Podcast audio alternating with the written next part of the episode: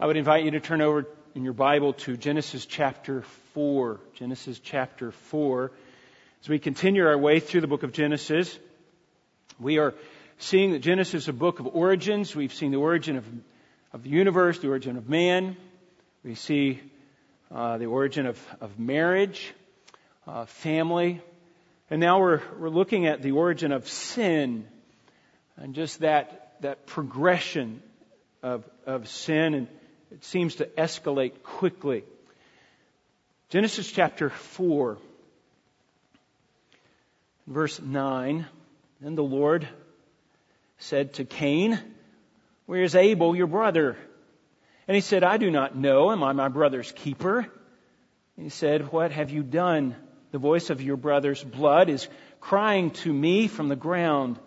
Now you are cursed from the ground, which has opened its mouth to receive your brother's blood from your hand. When you cultivate the ground, it will no longer yield its strength to you. You will be a vagrant and a wanderer on the earth. Cain said to the Lord, My punishment is too great to bear. Behold, you have driven me this day from the face of the ground, and from your face I will be hidden, and I will be a vagrant and a wanderer on the earth, and whoever finds me will kill me. So the Lord said to him, Therefore, whoever, whoever kills Cain, vengeance will be taken on him sevenfold. And the Lord appointed a sign for Cain, so that no one finding him would slay him. And then Cain went out from the presence of the Lord and settled in the land of Nod, east of Eden. Let's go to the Lord in prayer. Father, we thank you for your precious word, how good it is, how refreshing to our souls, uh, to our parched souls that are in need of, of daily sustenance.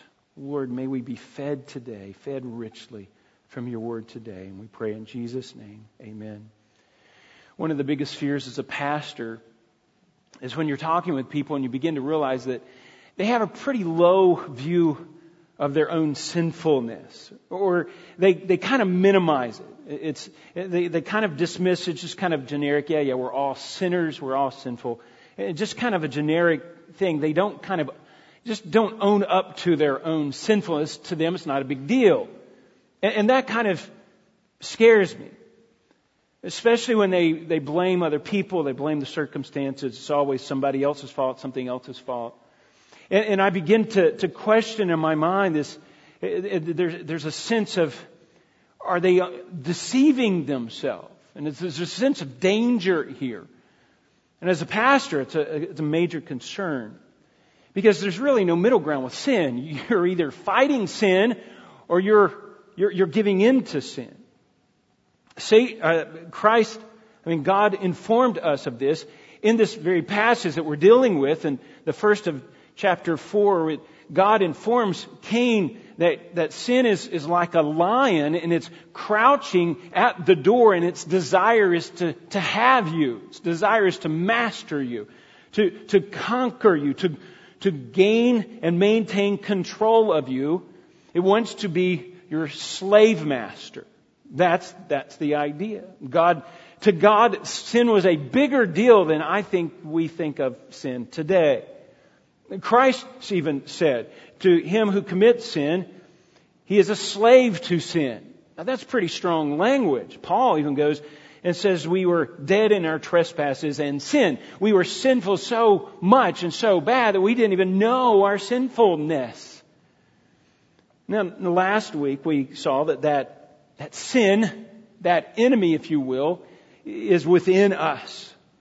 That sin nature was passed down from Adam and Eve, to, from generation to generation to the whole human race, and it resides in us. Now it, it's easy for us to understand one sin. We can understand one sin. It's a little harder for us to see sinfulness. Sinfulness. There's a big difference.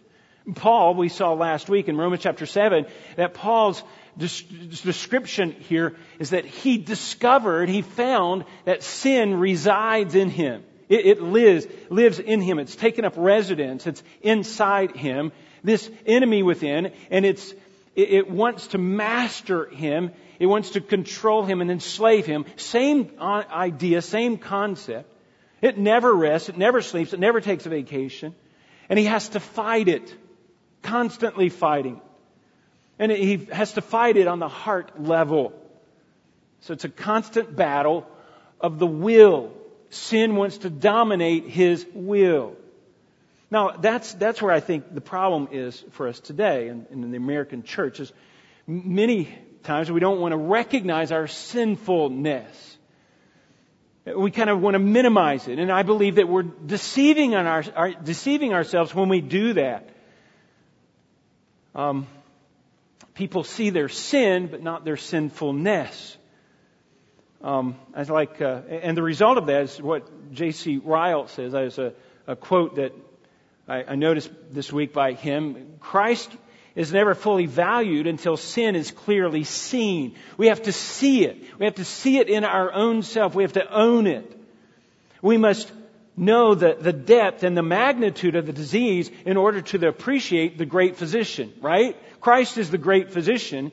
And until we see the, the real disease, we're never really going to appreciate what Christ has done. Each sin, we can see a sin, but that sin is just a symptom of a deeper issue, a deeper disease, if you will, a deeper sickness. We, we sin, folks, because we are sinful. Okay? We hate because we're haters at heart. We lust because we are adulterers at heart. We lie because we're liars. We are angry because we are murderers at heart. And we don't love the Lord as we should because in our hearts we're our idol worshippers. We're pagan idolaters. We're rebels. We, we, we rebel because we are rebels. That's what we do. That's in our sinful nature. Now, we don't like to use those terms. It's a little harsh. You say, well, we're not that bad. But we will never appreciate Christ's atoning work until we see our sinfulness. Our sinfulness puts, sinfulness put Him on the cross, Christ on the cross. We need to see our sin clearly. We need to own our sin. We need to be able to see our sinfulness. Again, we can identify sin. We look at the Ten Commandments and say, okay, well, I haven't done this, I haven't done that. But sin goes far deeper into sinfulness and it, it, it, resides in the way we think, the motives of our heart, the lack of love for God, a lack of love for other people.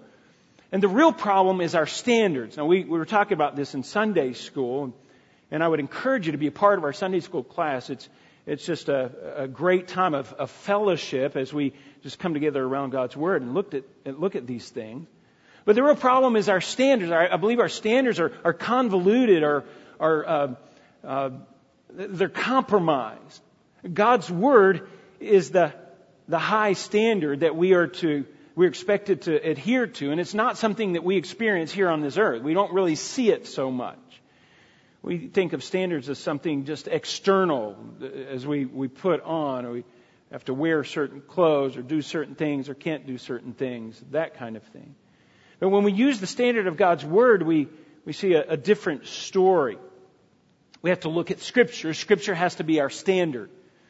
So we, uh, we saw in, in Sunday school we saw the moral law, and we can we can look at, at this this standard. We can see, well, yeah, we see the moral law, and it's really kind of a low standard. Don't kill, don't steal, don't commit adultery, don't uh, worship idols.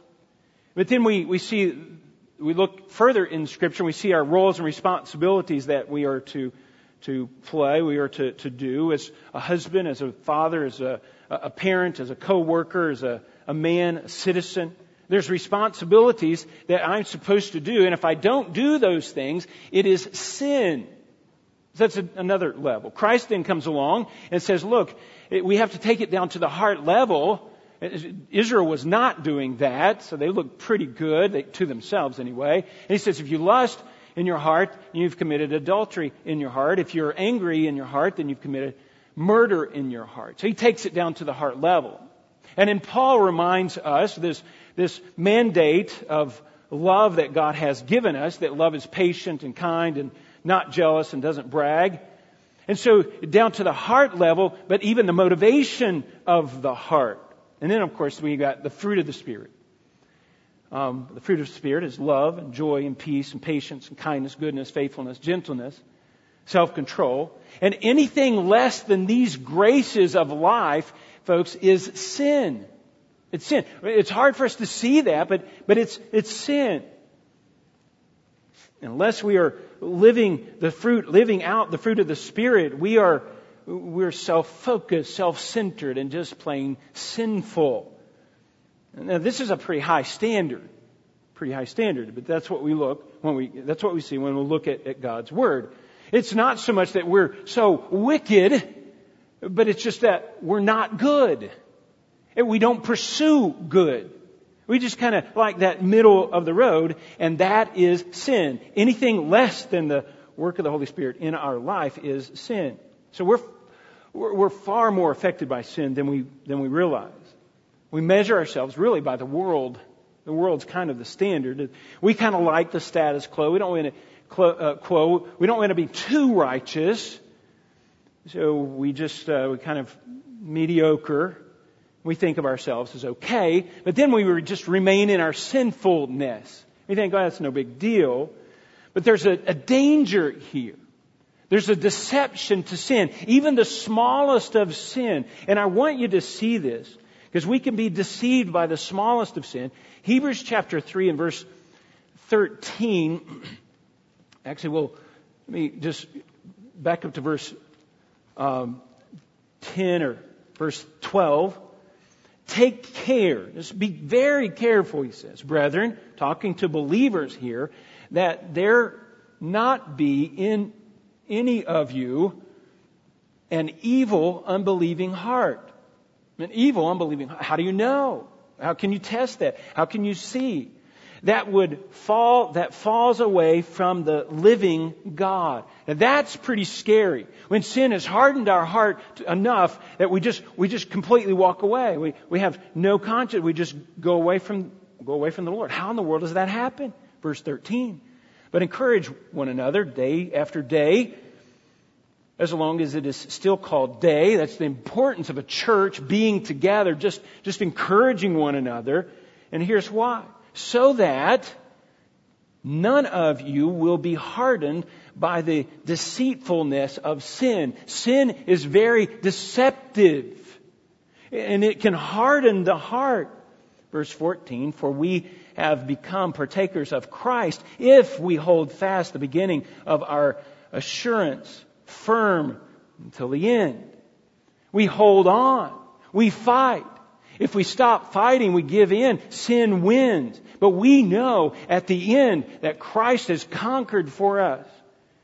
So right now we see the battle raging in our own life, in our own heart, and we don't know how it's going to end because it seems like sin is, was winning.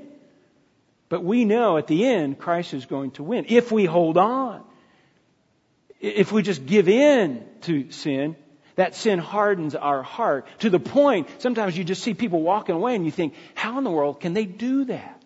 It's because this deceitfulness of sin. We have to be very careful about that. Sin is deceptive. Um, now, in our back to Genesis, God has put this in the context that God has uh, reminded Adam and Eve now, because of their sin, that there's going to be a battle going on, a war between the uh, the seed of the woman and the seed of Satan.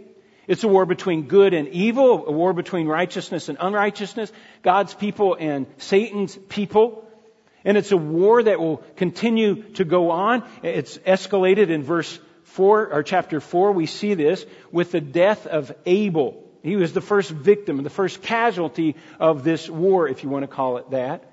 And this war still goes on today, and the battle lies within our heart, and we have to fight. It's a war between good and evil. If we think that we have mastered that, we are deceiving ourselves. We, uh, we see in this passage here in verse 9, we see a conversation between Cain and God. It's another conversation between God and Cain. And this is after the fact, after the fact that he has already murdered his brother. And what we have here is God has Cain dead to rights. He knows that uh, Cain has uh, committed murder in the first degree. But Cain really doesn't fess up to his sin. Uh, there, there's no remorse here.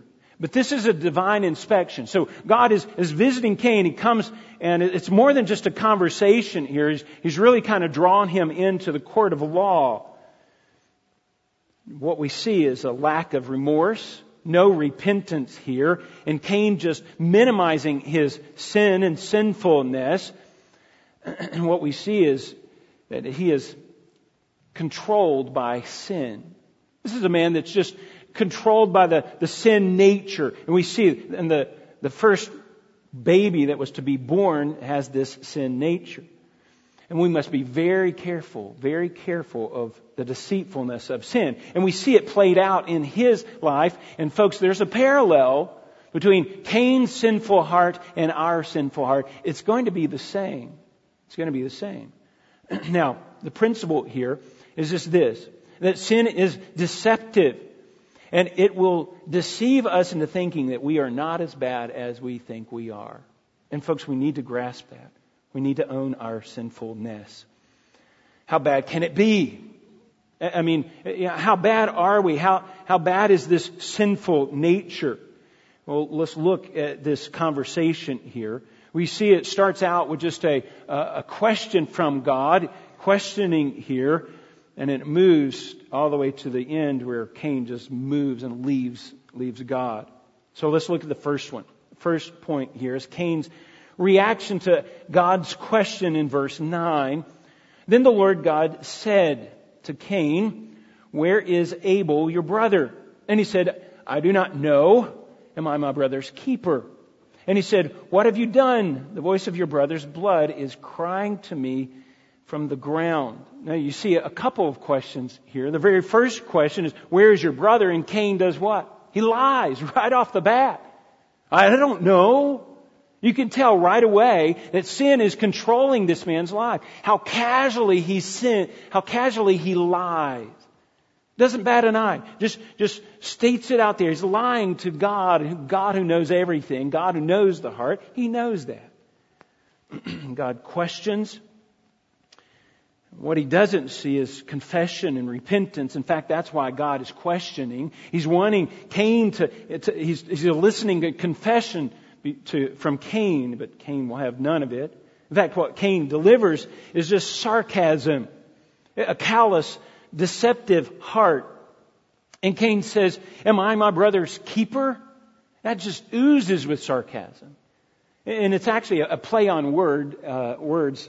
Abel was a keeper of the sheep, and Cain's kind of playing off of that. I'm not my brother's keeper.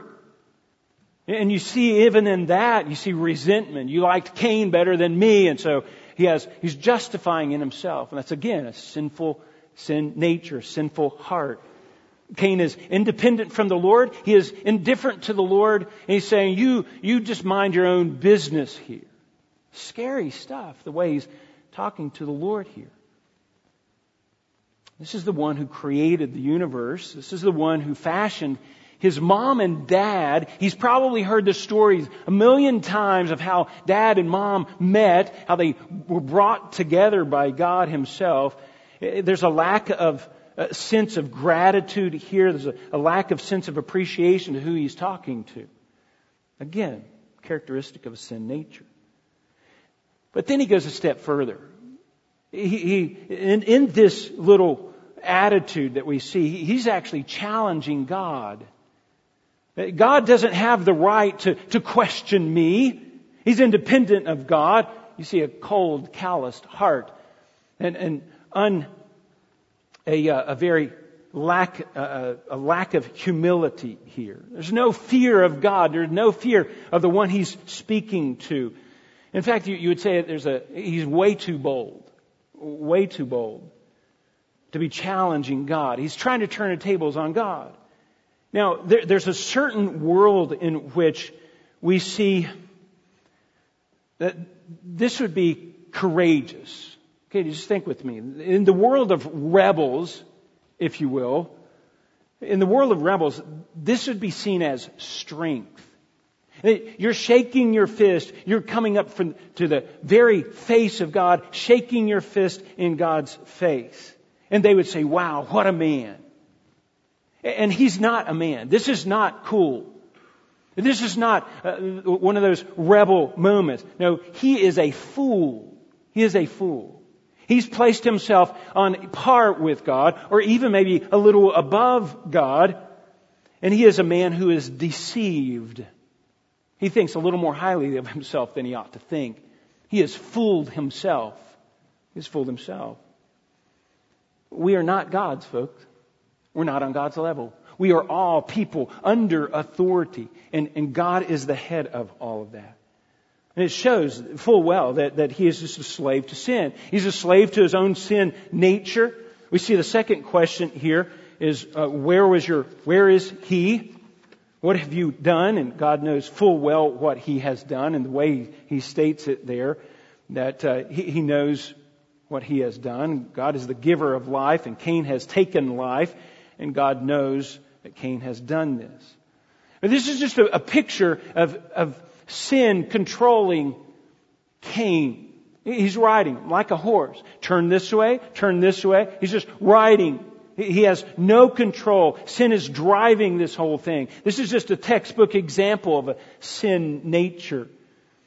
Cain's heart is, is hardened. He's dug in his heels. No fear of, of God.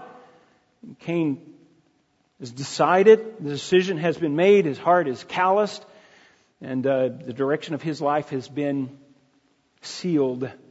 He is now a slave to sin. And it's clear. Everybody sees it. His heart is exposed. Now, folks, this is a picture of a monster. This is a picture of a monster. If you don't see this as a monster, there's, there's something wrong. We're being de- deceiving ourselves. This is cold, calculating Cain. He would do it all over again. He would murder his brothers all over again if he thought he could get away with it. And if he could, he would murder God himself. Problem is, is we're the same way. That same sinful heart, that same sinful uh, sin nature resides in all of us. We're the same way. And we would get, get by with every sin that we could get by with if we thought we could get by with it. And it's just exactly what was read for us earlier, Romans chapter 3. That there is none righteous, not even one. There is none who understands, none who seeks for God. All have turned aside together. They have become useless. There is none who does good. There's not even one. Oh, come on. Surely there's one. No, not even one. Their throats are open graves. Their, their tongues are like, that keep deceiving. The poison of asps is upon their lips, whose mouth is full of cursing and bitterness. Their feet are swift to shed blood. Destruction and misery they have not, they uh, have not, uh, are in their path. The path of peace they have not known. There's no fear of God before their eyes. That's a description of all of us. We are all rebels. We rebel because we are rebels at heart. We are sinful people. And Cain has just given himself over to sin. Sin is now in the driver's seat. He's a monster. He's a monster. And if we don't see that, then we're lacking something. Hollywood tries to portray monsters, right? back in the day, you know, it was King Kong, it was Frankenstein, and the, the creature from the Black Lagoon, you know. And we would shield our eyes, uh, uh maybe Jaws, and we would shield our eyes because it was be too grotesque. And and now, man, we want to see that monster. We want to see what that thing looks like. And, and we we actually turn that monster into little play toys and we and little pets. This is Cain. Cain is a, a, monster. He is rebelling against God. He is shaking his fist at God. He has become a, a child of the devil. If you think, well, you're reading too much into this, you're, you're putting, you're, you're uh, making Cain out to be too bad of a person. 1 John chapter 3 verse 10, by this the children of God and the children of the devil are obvious. So Cain is going to be an example of this. Everyone who does not practice righteousness is not of God, nor the one who does the, does not love his brother. For this is the message which we have heard from him from the beginning, that we should love one another. Not as Cain, who was of the evil one, that's Satan himself, and slew his brother. And for what reason did he slay him? Because his deeds were evil. He'd given himself full on over to rebellion against God. I don't think I'm being too hard on Cain. And I think the Lord is laying all of this conversation out for us so that we can see this is the same sinful heart. This is the same sin nature that is passed on from Cain, from Adam and Eve to Cain and is passed on from generation to generation. It's the same monster that we have in our own heart, in our own life. It's twisted. It's gnarled. Misshapen bodies and, and it's grotesque. It's there's full of pride and haughtiness. There's cold callousness toward God, our creator, our maker. He's, he's blind to the graces of God, blind to God's mercy and kindness. He's ungrateful. He's, he hates God. He's rebelling against God. There's a danger of rebelling against God. This is not cool. This is not cool rebellion. No, this is ugly, grotesque. God has been so patient with Cain. Even in his punishment, we see that he is patient. Cain has chosen a life of rebellion against God. He rejected God's counsel and killed his brother, and now he's lying to God. It just shows a sinful heart, sinful nature. Let's look at Cain's, Cain's punishment here in verse 11. Now you are cursed from the ground which has opened its mouth to receive your brother's blood from, from your hand. When you cultivate the ground, it will no longer yield its strength to you. You will be a vagrant and a wanderer on the earth. We see two punishments there. But I want you to know the first part here is, I want you to notice the connection between the punishment and the crime. The punishment fits very well the crime that has been committed here. Um, notice that Cain's skill wasn't taken away from him. He has the same skill. He was a, a very good farmer. He could produce. Uh, the skill wasn't taken away from him. It was the ground that is reacting, reacting to Abel's death. Now, just notice that's the way the Lord presents it um, the, the ground rises up and said, we're not going to produce for him anymore. And the picture is very graphic. You, you have Abel, his blood drains out of his body into the ground. The ground rejects that, senses that, rejects that, and says, something is wrong here, and cries out to the Lord, saying, uh, avenge Cain's blood. Avenge the death of, I'm sorry, Abel's blood. Avenge Abel's death. The very nature itself knows something's wrong and cries out to the Lord, the one who can do something about it. And he, to refute or to uh, uh, avenge Cain's death here. That's the first part of it. The ground is not going to yield for you, Cain, anymore. And, and that's a reaction, I believe, from the, from the ground. then we see that Cain is going to be a wanderer his security and stability of a farmer is, is going to be taken from him. He's going to be an alien from uh, people, alienated from people, and alienated from, from the ground as well. So it's punishment here. Um, nature itself reacts. There's a lesson to be learned here um, from wisdom. We see in Romans chapter 8 that the ground itself, very nature itself, um, groans under the under the control or the curse of sin. It, it cries out for righteousness. In this, in this big uh, battle between good and evil, nature itself knows something's wrong and it cries out for justice, craves justice.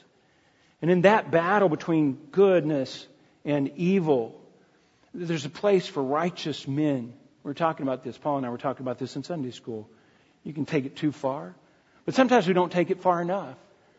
And we, as righteous people, must fight this fight, even on a public scale. Uh, we have to scream out, cry out against abortion, tyranny, abuse. We cry out against unrighteousness that is being uh, played out in our society. There's a place for crying out for, for justice, doing what is right here. And as righteous people, that's what we have to do. There's responsibility. And if we don't, I believe nature itself is just going to cry out, Oh Lord, do something. There's something wrong here. Avenge the blood. And, and like I said earlier, that Abel was just the, the first to be killed for righteousness. Christ himself said, Blessed are you when people persecute you and kill you for right, the sake of righteousness. So the battle rages, the battle rages on. And it, it, we, as righteous people that seek and, and, and pursue righteousness, have a responsibility to call out, Oh Lord, avenge the death. That's exactly what David did, isn't it? Avenge, avenge the, the death of these martyrs. Number three, we see Cain's reaction then, his response. And what we see is just drama. Verse 13, and Cain said to the Lord, My punishment is too great to bear. Behold, you have driven me this day from the face of the ground, and from your face I will be hidden. Now that, I believe, is on his part. It's a choice on his part. And it, I will be a, a vagrant and a, a wanderer on the earth, and whoever finds me will kill me. Now there's a nugget of truth in there. But what you see is this drama, drama, drama. You just see Cain full of himself. He's self-focused, focused on himself, focused on his, his own safety, self-pity here, fear of, of physical abuse, people killing him, feeling a fear of exile, but not fear of God. That's just strange to me. There's no stability in his life. He's going to be fleeing, and so he's going to be fearing for his life. He's going to be uh, his family, his own family is going to take revenge and rise up and revolt and, and kill the oldest brother for killing Abel. And so there's a nugget of truth in here. There, there is, he should fear for his death, fear for this, but, but you still just see drama. Uh, a, a nugget of truth.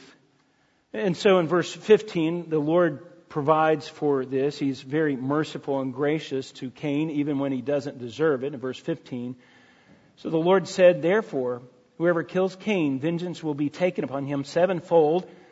And the Lord appointed a sign for Cain so that no one finding him will slay him. So there's some kind of mark on Cain, maybe a, a tattoo. It has to be something visible. But it's unique to Cain. It wasn't I know some people say, well, it's, it's just it turned in black, and that's why we have a black race, and that is foreign to Scripture. It's not at all, uh, not at all the point here. It probably some kind of tattoo. It has to be just unique to Cain. It has to be something visible, but it's to protect Cain. And it's an act of mercy on God's part. He didn't have to do this, but it's an act of mercy. But it's also a, an act of uh, this mark is a reminder of Cain. He's going to go through his life in shame for what he has done. And again, I, I just see drama. You just see melodrama. You see pretend. You see theatrics on his part. And it's always about Cain. That's what drama does, isn't it? It just puffs up ourselves. There might be a nugget of truth, but that nugget of truth is just inflamed. That's what the sin nature does. It just inflames everything, and it's all about about me and my and focusing on me. Um, But drama is a mark, I believe, of a sin nature. Of a sin nature. Because it, it, it takes, it takes sin really to a, a lower level. It, it's not just about me, but it, it's all kinds of sin, multiple sins uh, uh, being thrown all together. It's about my stress, my workload, my health, my needs, my trouble. And drama is just saturated with sin. Saturated with sin. And, and we look at Cain and we think, man, he's driven by this sin nature and we have to be very, very careful. Because you know what? We, we're all susceptible to drama, to making a bigger deal things than we really should. Maybe a nugget of truth there. Drama is just saturated with sin. Sin is a whole, sin on a whole new level, drama is. And, and it, it's a, a mark of not facing our sinfulness. And it, it's a mark of just being deceived by our own sin. That's what it is. It's just, drama, Cain's drama. One last point here. And, and this is in verse 16. And this is the ultimate rejection of God. Verse 16, then God went out, or then Cain went out of the presence of the Lord and settled in the land of Nod, east of Eden. The word uh, Nod there is wanderer, a place of wandering, or restless wandering is the root of the word. He noticed, he noticed that he, he leaves the Lord, the very place he needs to be. The only good thing in his life right now is that he could be close to the Lord if he would repent, confess his sin, and just get right with the Lord, get right with God, have that communion, that relationship with the Lord. But no, he's still independent of God. He's still in a state of rebellion against God. Because he doesn't feel comfortable there. And I believe that there's probably going to be a lot of Christians that they're just not really even going to be, feel comfortable in heaven with God. I don't think they're going to get to heaven.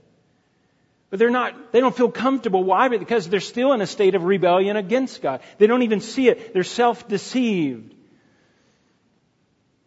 He's being influenced by, by sin.